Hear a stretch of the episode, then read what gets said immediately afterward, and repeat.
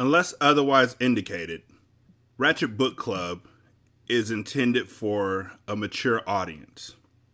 Viewer discretion is greatly advised.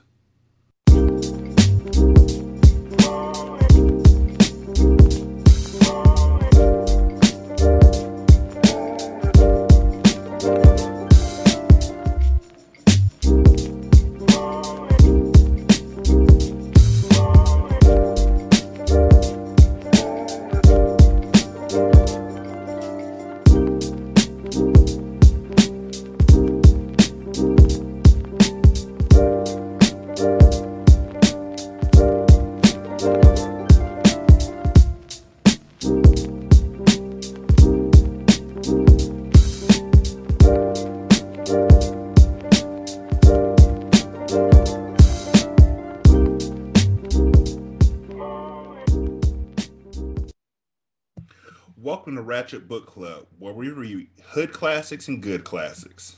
I'm Derek.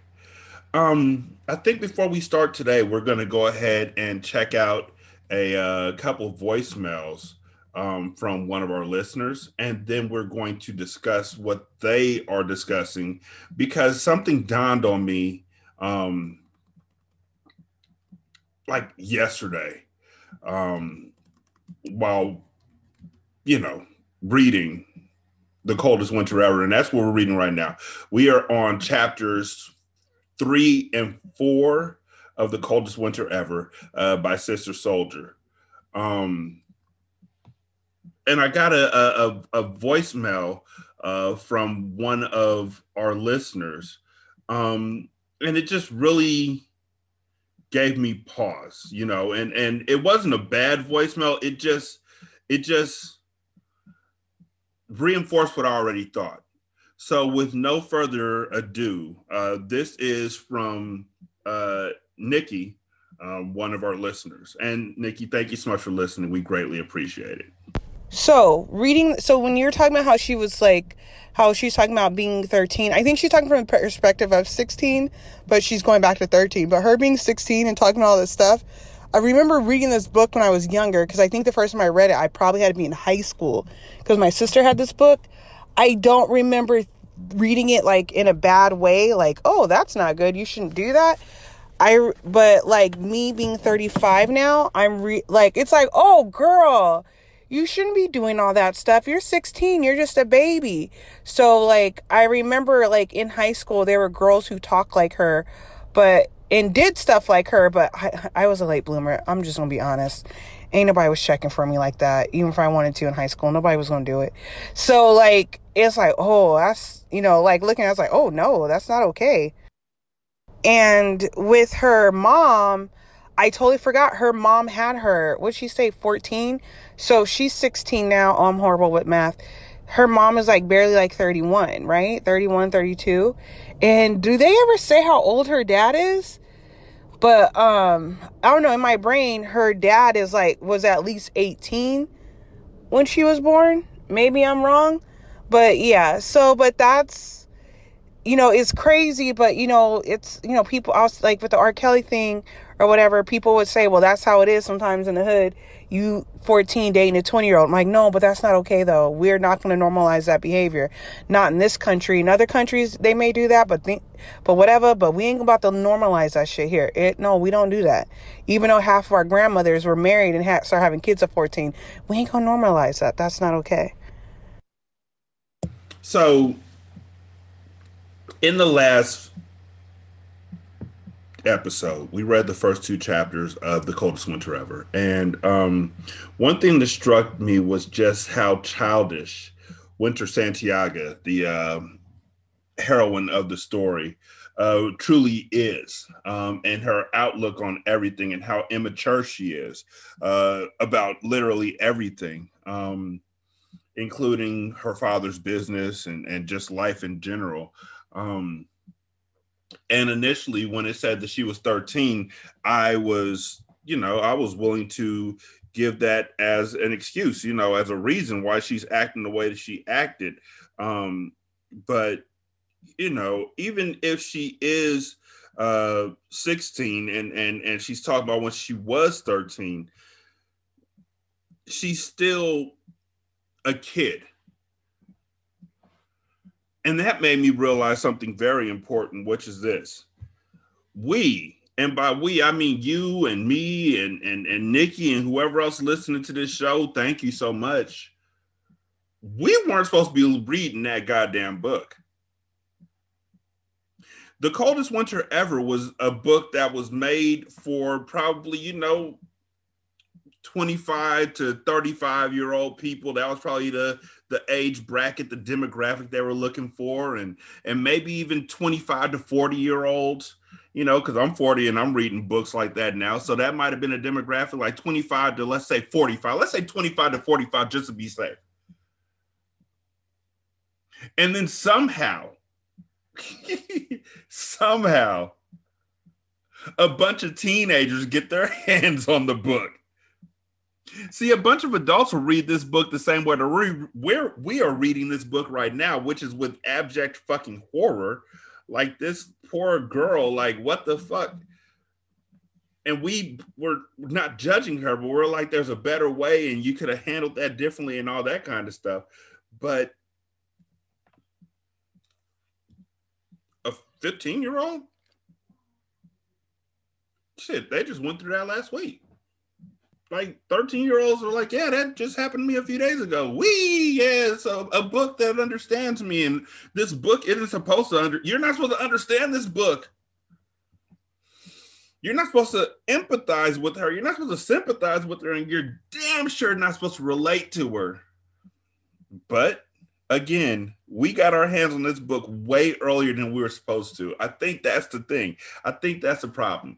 We are adults now who are looking at this, and I do another podcast called Hindsight, where we look at movies that we watched uh, from the 80s, 90s, and early thousands, um, early 2000s. We watch them again as adults and we see if it still holds up. The same thing is happening with this book. It holds up. The book is still fucking dope. But Winter, she's not. She's a kid and it's like a little ass kid. And um the the the shit she gets into is little ass kid problems right now. Um her family moves out to long island and she doesn't like it um because she likes being in brooklyn. She likes being in the hood. Her daddy's a drug dealer. She doesn't know shit about the game but she knows that her family is the most important family out there and she likes the acclaim. She likes being able to tell all the other drug dealers that my family pays your family's bills. So take that, motherfucker. She she just likes being famous. So they move out to Long Island because obviously somebody's encroaching on her dad's space and he's trying to get space between him and those people. She doesn't see any of that. She's like, My dad's never been scared of anything. And if he says he's never been scared of anything, then that's what it is. And so she's stuck out in Long Island and she's like, I found a way to go to the mall, but the guys weren't attractive or they they were scared away by my shirt that said these are not my fucking kids. Cause she's 16 trying to match or trying to get with guys older than her. She has a, a sugar daddy that I am pretty certain she hooked up with when she was 13, which is just ugh, on so many fucking levels but you know she's she's in the she's she's in long island. Her mom is throwing parties that she's not invited to because she's a kid. And um now she's realizing that she's got to start you know making some plans to be able to get back to the hood and get back to brooklyn on a regular basis. And so with that said here's chapter three of the coldest winter ever. Daddy i say softly trying to lean in on my innocent baby doll look. I want to get my hair done at Earlene's next Friday. Sensing some type of plot, Santiago asks, Why would you go all the way to Brooklyn to get your hair done? Can't you go somewhere around here? Come on, Daddy, I pleaded. They don't know how to hook my do up out here. Earlene be having my shit, excuse me, my hair looking correct. There's plenty of black hairdressers out here. Go to Wyandanch. That's a 45 minute ride. It just doesn't make sense for my baby to be riding a bunch of trains and buses just to get to Brooklyn. Bus? Train? Trust me, Daddy, I wasn't talking about riding either. I'm straight up hitting on you for a ride when you're driving on Friday, I said, laughing and begging at the same time. Winter, you know I don't mix business and pleasure. I do my run solo. I don't want you to deal with that or know more than what you need to know. It's not smart. And I've never been a stupid man. Just lay low for a while. Your mother will have her car in a couple weeks. Then you and her can go ripping around take care of all that girly shit. Anyway, he said, with his face cool and half a smile. There ain't a female in the state who looks better than Winter, even without Earlene's help. Even in my disappointed moment, a compliment felt good, and it worked, as it did every time. I accepted Santiago's rationale and went back to my room to reshuffle my deck and think of another angle to get me into Brooklyn. Days later, I called Sterling, my old sugar daddy, out of the blue. After racking my brain for a plan to get into Brooklyn, I realized he was the only sucker I knew who would get such a kick out of seeing me that he would drive all the way out here to get me. The price of the whole arrangement was that I'd have to tolerate him, act like I gave a damn about him when I didn't. I'd have to think a quick answer to all his wimpy bitching questions about where I've been, why I cut out on him like I did, why I never called, and blah, blah, blah, blah, blah. Then I had to find a clever way to ditch him because I definitely wasn't spending my Friday night with him. I'd have to be firm so he wouldn't start that damn whining. But I'd also have to be sweet so if I had to use him again as my taxi driver from time to time, he would cooperate. The worst thing that might happen is I might have to end up giving him some pussy just to keep him in line or a quick blowjob while he's driving. I wasn't sweating it though. I had done it with him before and I could easily do it again, especially to get the hell out of Long Island. Soon as Santiago's Lex ripped out of the driveway on Friday afternoon, I saw Sterling pull up in his little car with the broken fender. I swallowed hard and got ready to pretend it was a limo. When I told my mom I was going to Earlene, she wanted to come too. I explained that she shouldn't come because I was spending the night at Aunt Laurie's and wouldn't be able to get her a ride back after she finished at Earlene's. She screwed up her face as though she had a problem with me spending the night at her own sister's house. I quickly added that I would be back first thing Saturday morning to watch the kids. She let go of her anger, and I jetted. Adrenaline was pumping inside Earlene's. I was like a junkie getting a fix as I got filled in on the what haps around the way. The girls dropped the regular shit on me, like who's bumping who, who's pregnant, who's paid, who's not, and why, who's locked down, how long, and who's due to come home. Now Natalie was giving me the elbow, her discreet way of telling me to look towards the door without looking like I was looking towards the door. There go Tasia, she said out the corner of her mouth.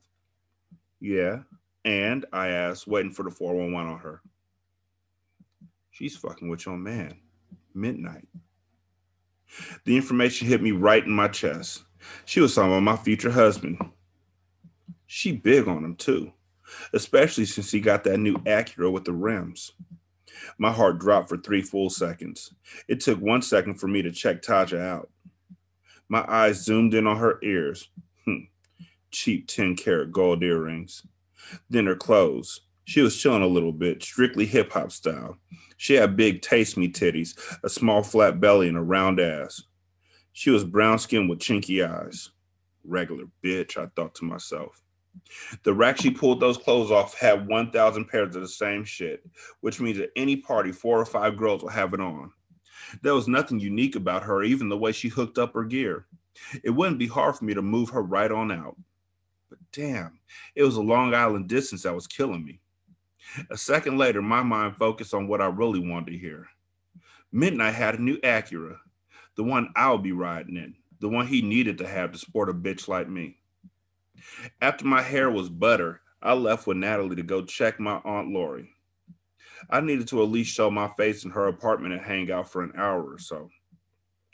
I knew my moms would call to check in on me. I'd be out partying, but at least Aunt Lori would be able to verify that she had seen me and that I'll be back there to spend the night like I told my mom I would. We had plans to go to Big Mo's, the local bar and dance set that'd be banging on Friday nights for the young crowd. There was never no problem about Big Mo or his bouncers getting in your business and checking IDs and shit like that. I can't begin to tell you how my heart was racing just from being in the Brooklyn air again. Cars were positioned bumper to bumper for all three blocks surrounding Mo's Club.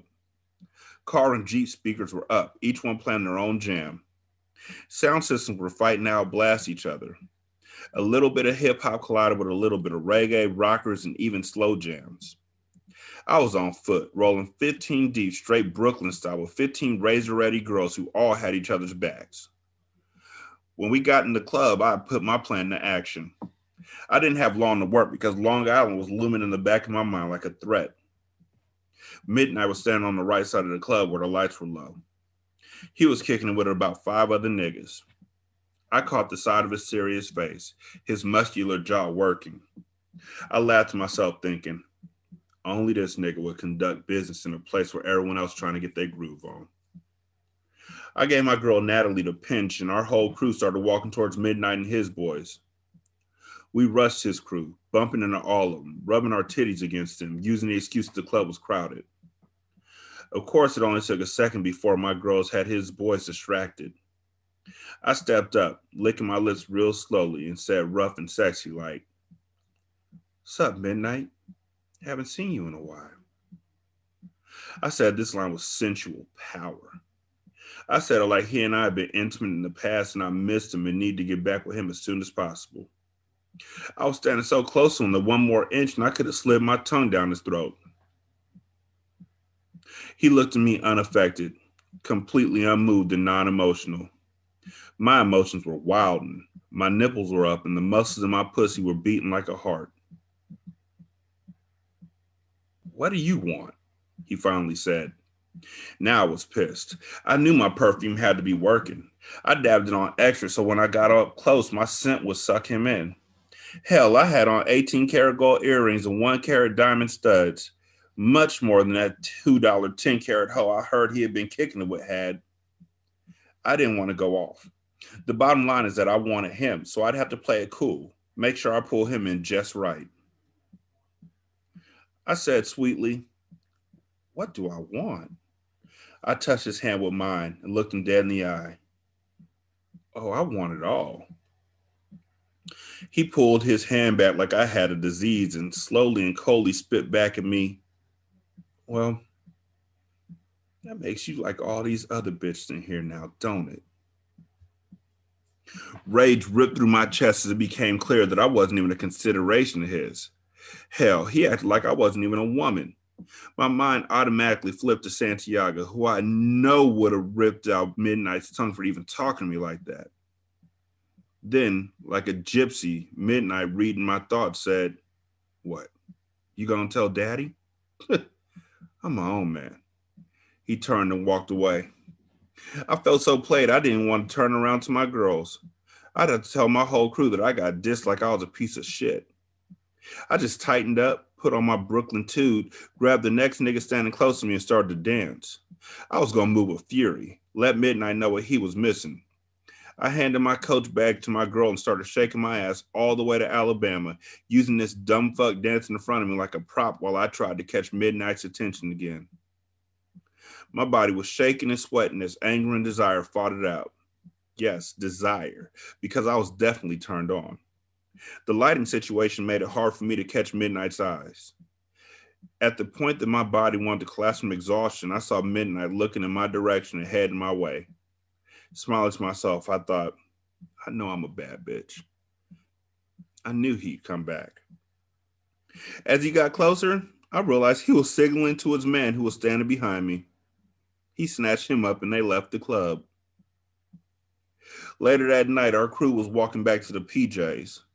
I was feeling down, but looking unaffected. We were joking, bugging, talking about people when a spanking new jet black gleaming Acura rims pulled up alongside us.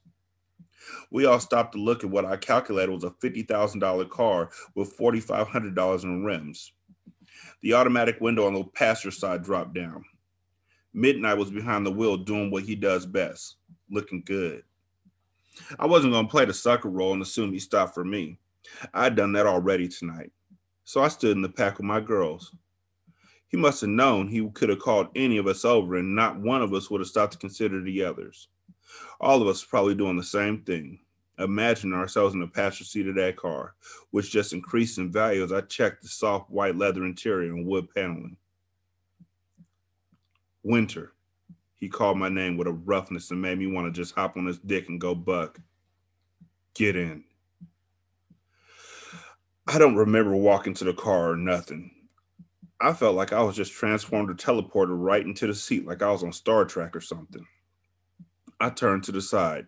The automatic window was up. Midnight was pulling his finger off the control button. I saw 28 eyeballs glued to the side of my window, staring in my face. That was my girls, but that was jealous.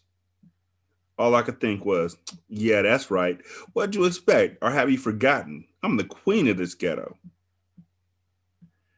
As the window closed, I could hear Natalie's voice saying, Are you staying in my house or Aunt Lori's? I didn't respond, just thought to myself, hopefully neither. As we rode, my confidence grew slowly. I decided he was just trying to flip the script on me, play hard to get. It didn't matter though. He came back for me. I had made an impression on him. I had sweated him, and now he was sweating me. The air in the car was crisp and clean smelling. The stereo was so fly, it sounded like the band was playing the music live in the back seat. He wasn't saying nothing, but that was all right. I was used to his strange silence. It didn't make me mad. It made me want him more. I knew our love making would be good just based on his mysteriousness. I opened my coach bag and pulled out my little mirror. He wasn't paying me no mind. I tilted the mirror to the side angle so I could look at his face without him realizing I was looking. He was black, all right, and beautiful. His long, thin nose and big, thick lips mounted his white teeth, white like those t shirts he wore in the summertime. Suddenly, it seemed, the music was abruptly interrupted by the loud and aggravating voice of Sister Souljah on the radio. I leaned up and reached for the button to change the station when Midnight intercepted my hand, saying, Don't touch my shit. I sucked my teeth, rolled my eyes, and sat stiff while Souljah went on to talk about some black struggle. Hmm, I thought, if there's some kind of struggle going on, she must be the only one in it. Everybody I know is chilling, just trying to enjoy life. She, on the other hand, with these Friday and Saturday night comments, busting up the radio hip hop flavor mix, is the only one who's always uptight. I had every reason to take it personal she started talking about how young black drug dealers are the strong black men in the community, but need to change their line of business because it's destroying the community. As far as I'm concerned, Souljah's just somebody who likes to hear her so talk. She obviously didn't know the time because the drug dealers don't destroy nothing. If there weren't people online to buy the product, then there would be no business. No drug dealer I know ever forced anybody, not one person, to take drugs. People do it voluntarily, they do it by choice. The niggas I know who sell drugs be trying to help the stupid crackheads. They be telling them to slow down and ask them if they sure they want to sell their last whatever just to get that hit. I even know a dealer who told this pregnant girl he wouldn't sell her no more crack until after she had the baby. She just took her dumbass to somebody else and got the crack anyway. Then, when she had the baby boy, she tried to sell him too. Now, whose fault is that? People do what they want to do. Maybe that's the problem. Maybe Souljah just wants people to do what she wants them to do. Why are you even listening to this bullshit? I asked Midnight. What the hell do you know? He snapped back in his low and cool voice. This one I noticed we're on the Long Island Expressway. Where are you taking me? Home, little girl, he responded. Your father paged me and asked me to bring you home. I thought you was your own man. For $150, I'll run an errand. It's business. I pick you up, drop you off, collect my dough, and I'm out. The $150 transaction was as smooth and non incidental as a messenger service dropping off a package. After handing Midnight the money and closing the door, my father walked silently through the living room and into his den. The room was dark. He sat down, leaned back in his chair. The moonlight through the blinds lit up half his serious face. Winter, he said softly. Yes, Daddy, I said. What made you think you could spend the night in Brooklyn? I asked Mommy. I wanted to see my friends. Natalie and me was supposed to. I guess you're not understanding. Not understanding what? I asked, checking my tone to ensure that I wasn't sounding disrespectful, something Santiago doesn't tolerate. Who you are, who I am, and who we are, he said each word with precision. He was starting to sound like some type of philosopher or something to me. This whole thing wasn't making any type of sense. You're my daughter. You can't just wander off and go anywhere unprotected. Anywhere? I said, upset. I went home. I went to Brooklyn. I went to the only place I know where my peoples is at, where everybody knows me. Those are my streets, Daddy. Do you think those streets love you? Those streets don't love you. They don't even know you. You could walk those streets 1,000 nights and 1,000 days and they wouldn't even know your name. The streets don't love nobody. It was crazy. His words were making me feel uneasy and I couldn't connect. I didn't like the feeling. I was used to being relaxed and in control. So, what are you saying, Daddy? Are you saying I can't go home anymore? No, he said quickly. I'm not saying that. Because, Daddy, I'm not hiding from anybody or scared of anything. You taught me that. It's not about hiding. It's about being smart. I taught you that too. What makes you special, Winter? He asked like it was a $50,000 Jeopardy question or some shit like that. I ran the question through my head and drew a blank. What makes you special is me, Santiago, your father, your protection. You had full run of our projects when I lived there because I was holding things down, making everything all right. My eyes saw everything, so everything was cool. Now this is home. This is where I'll rest my head. If I'm here and you're over there, I can't see you. If I can't see you, I can't protect you. And when you're unprotected, you're wide open. Anything could happen. But Aunt Lori saw me. She knew I was there. Uncle Stevie was there just like usual.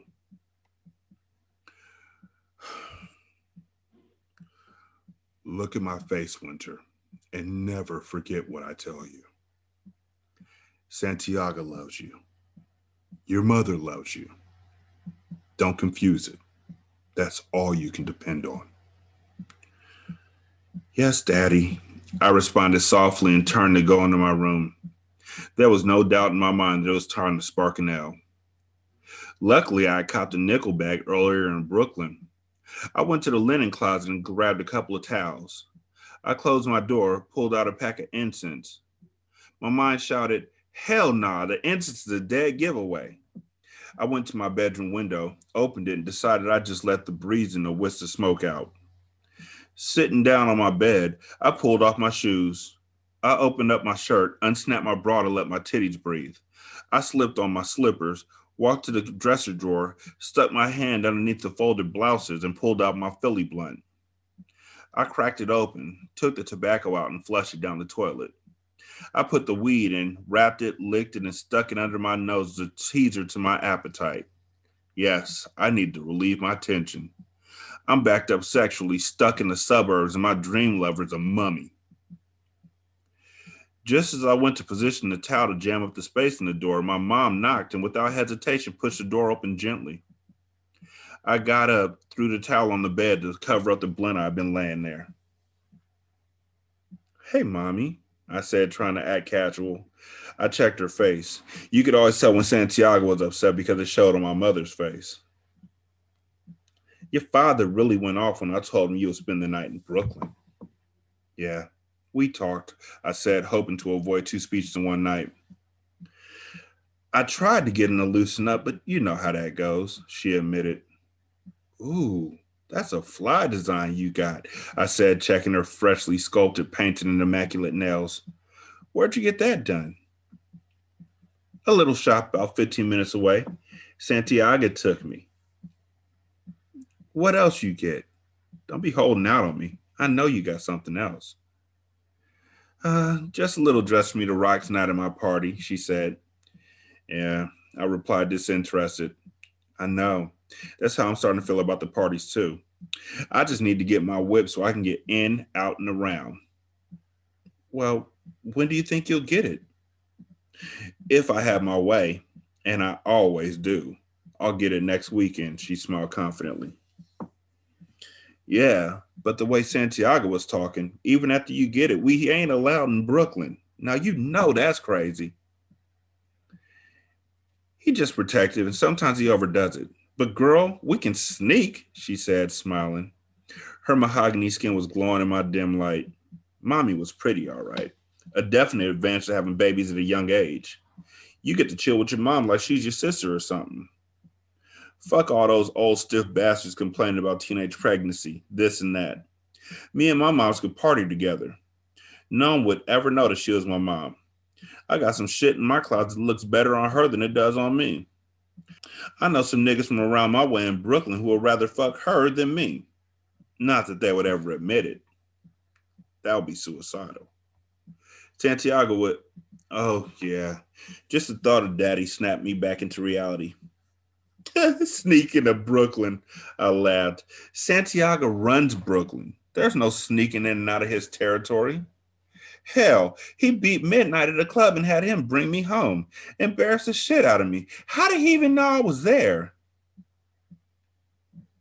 Well, you know Big Mo got an answer to Santiago, Mom said, being vague.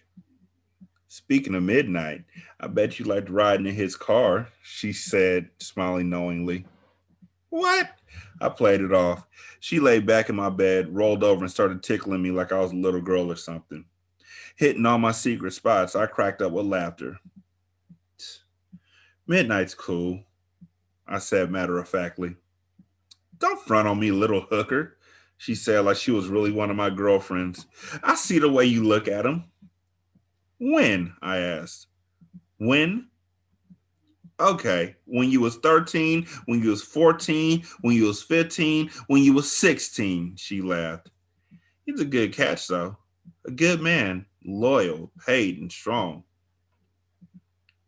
He don't like me though, I said, admitting something I would never tell one of my girlfriends.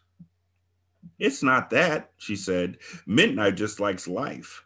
Santiago would squeeze the life out of him.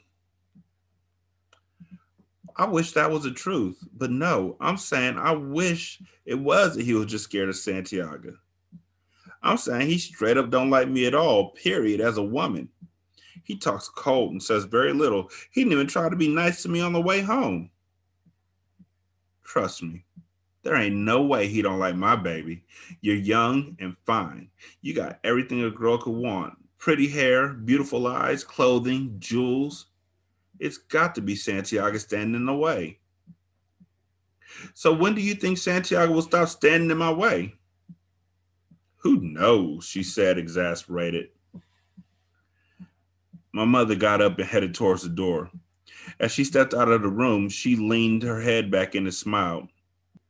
And don't light that joint in my house. That'll really make Santiago snap. Damn, I thought to myself. It seemed like both of them know everything, but nobody was going to stop me from getting my buzz on. I crawled outside of my window, sat on my little slanted side of the roof, and puffed my lawn in the spring breeze and moonlight. After the feeling of no worries came over me, I leaned back, closed my eyes, and drifted into the night. We were all seated in the family room. Santiago was playing chess against himself. My mother was flipping through her hundreds of album covers, her collection. My sisters were all glued to the television watching the Cartoon Network. I was reclining in a chair, redoing one of my fingernails, when the doorbell rang. Santiago answered. When the door opened, he stood face to face with Midnight. Midnight looked Santiago dead in the eye and said, We need to talk.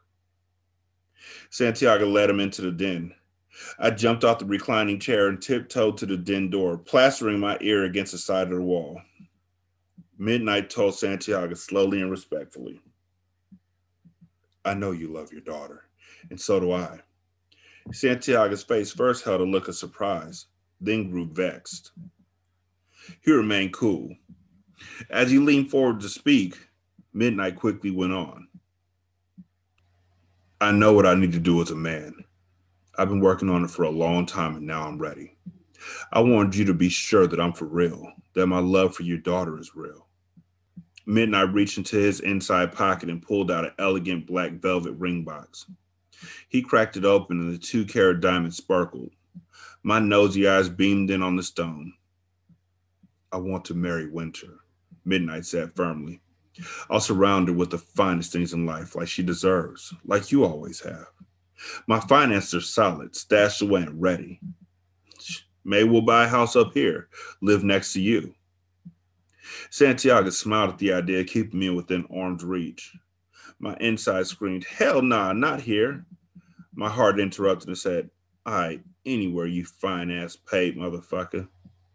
Santiago said, Winter is young. Yes, Midnight said sternly. Young and beautiful, like your wife was when you two married. Santiago checked Midnight's face to make sure the Midnight meant no ill by his comment. Then Midnight took control. I respect you as a man, Santiago. Always have. I value your business and I served you well. But I'm my own man and this is what I want. So what do you say? What's up? Santiago embraced Midnight. As Midnight's face pressed against Santiago's shoulder, he looked at me and said with that masculine authority that made me hot, Pack your stuff, Shorty. It's me and you from here on out. Excited, but not wanting to appear desperate, I threw my hand on my hip and said, Let's see what you got there. Midnight opened up the box and took out the ring. As he placed it on my finger, the phone rang, jerking me out of my sleep, ruining my dream. If only it could have rung after the love scene. I snatched the telephone as my sleepy eyes checked the digital on my dresser. Six o'clock in the fucking morning. What do you want? It was Natalie. She laughed. My long distance is working. Hey, hey, wake up, hooker. So what happened? Where'd you go? Did you get it? How was it? Was it small? Was it big? She fired questions like bullets. My mind was still sleepy. I needed enough energy to get my lies straight because I definitely was about to tell some lies. We went out for a late night, early morning breakfast. Where? She demanded. He took me to one of those big fancy diners out in Queens. He had steak and eggs with potatoes. I had shrimp and fries. Shrimp and fries? That ain't breakfast food. Girl, you know I don't eat breakfast. Anyway, Natalie screamed, get to the good part. Before I could even start talking, she was filling in the blanks for herself. Oh my God. Wait till Taja finds out about this. It's on now. Now, Natalie bringing up Taja's name only gave me fuel. After breakfast, me and Midnight got back in his car. He took me to one of them lookout spots by the river. He started kissing me. Girl, his lips were so big and warm. He started rubbing my titties with them big ass strong hands. Girl, I thought I was gonna explode. He started taking off my shirt, and that's when I went Brooklyn on his ass. What? She screamed. What happened? I told that nigga, look, don't try and play me out. If I'm gonna take off my clothes, you're gonna take yours off too. You wanna see my body? Oh, well, it's all here, but I wanna see your body too. No, you didn't. Yes, I did, I said. So what happened? He took off his shirt and said, Now you take off yours. So I did. He took off his pants and said, Now you take off yours. So I did. Oh shit. Natalie was going ballistic. Then what? He took off his drawers and said, Now take off yours. Did you? I damn sure did. Girl, I looked at his big ass black balls laying against that soft white leather car seat, and that was it. We got busy. Who? Was anyone looking? Hell no, I don't know. We wasn't worried about that. After that wild sex, we just chilled butt naked. Him and his seat butt naked. Me and my seat butt naked puffing law. Get out of here. You lying, Natalie screamed. Uh-uh, girl, that's for real. I made sure my sweat sunk into the car leather just to let every other bitch know I was there. The next bitch that gets in that car is gonna smell me all over. We both laughed.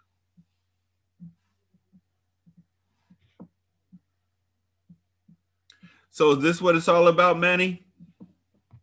Money, cars, jewelry, clothing. Even her mom says that that's what it's all about. That's what her mom says is the most important thing to women. No intelligence. I mean, I'm sure that they're street smart, but this is what happens when a 14 year old mom, and you know what? I'm not even gonna go there because there's hella 14 year old moms, I guess. I don't fucking know. I don't know. So I can't really judge. This is crazy to me, though.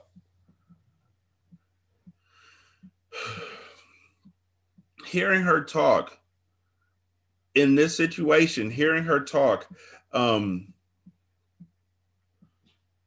and knowing that she knows nothing else, this is the only world she's ever known, and thinking that her mom is just, you know, having a mom that's your same age is like the coolest thing in the world because y'all can go to the club together and people, she wears my clothes better than I wear my clothes, and people want to fuck her instead of me. And it's like,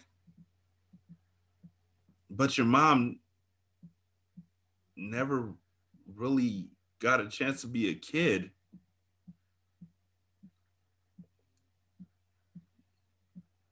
I don't know how she'd be as a mom. And they never say how old Santiago is. Like, I'm going to go out on a limb and say that he was uh, older than, you know, her mom was, obviously but they don't say.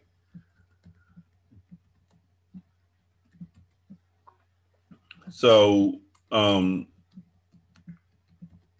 we don't know if he was a pedophile. We don't know what was popping off. Um, but yeah, it's just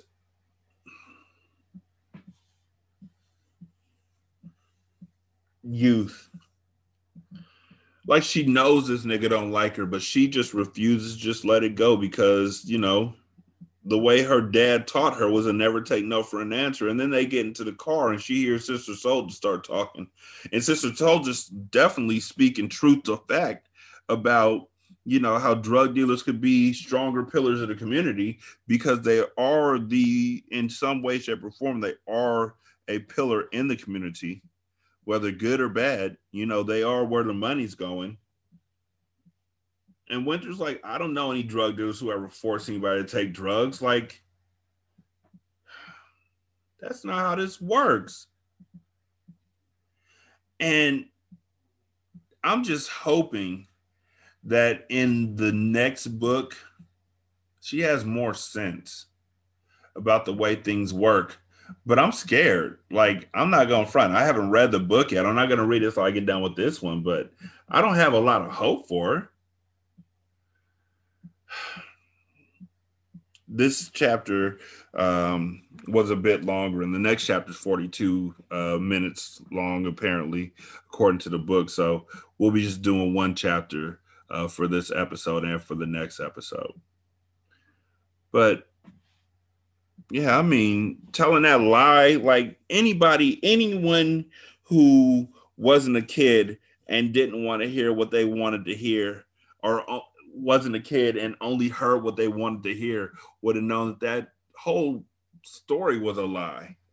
Like you could tell by the way that he talked to her in the club, the way he talks to her ever. He talks to her like she's a a, a, a pest for real, she he talks to her like she just gets on his everlasting nerve. Like the last nerve that he has, she found it and she's standing on it. That's what he's like. And you think he wants her. Because why?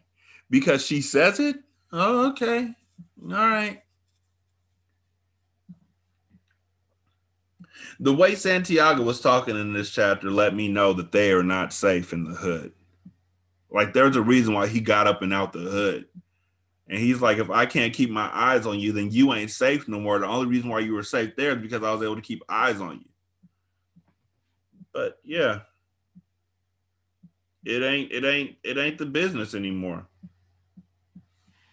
He's going to where they can't find him, which is why I don't understand why they throw on these big ass parties, but it ain't gonna work for too much longer. Whatever he's running from is gonna find him.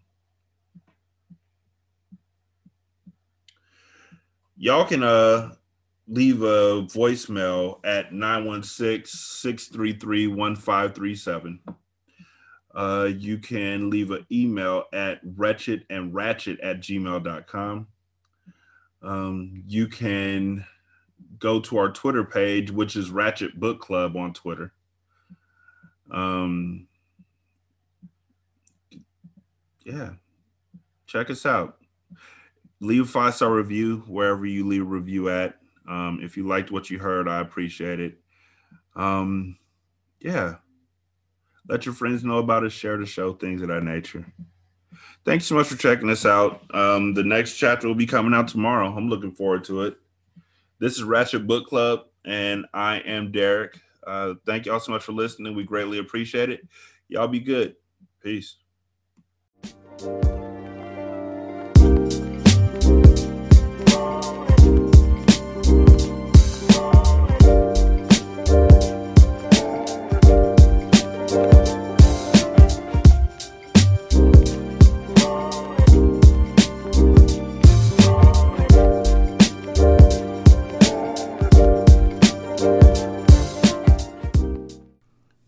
Intro and outro to Ratchet Book Club is by That Kid Garan, and it's called Goodbyes.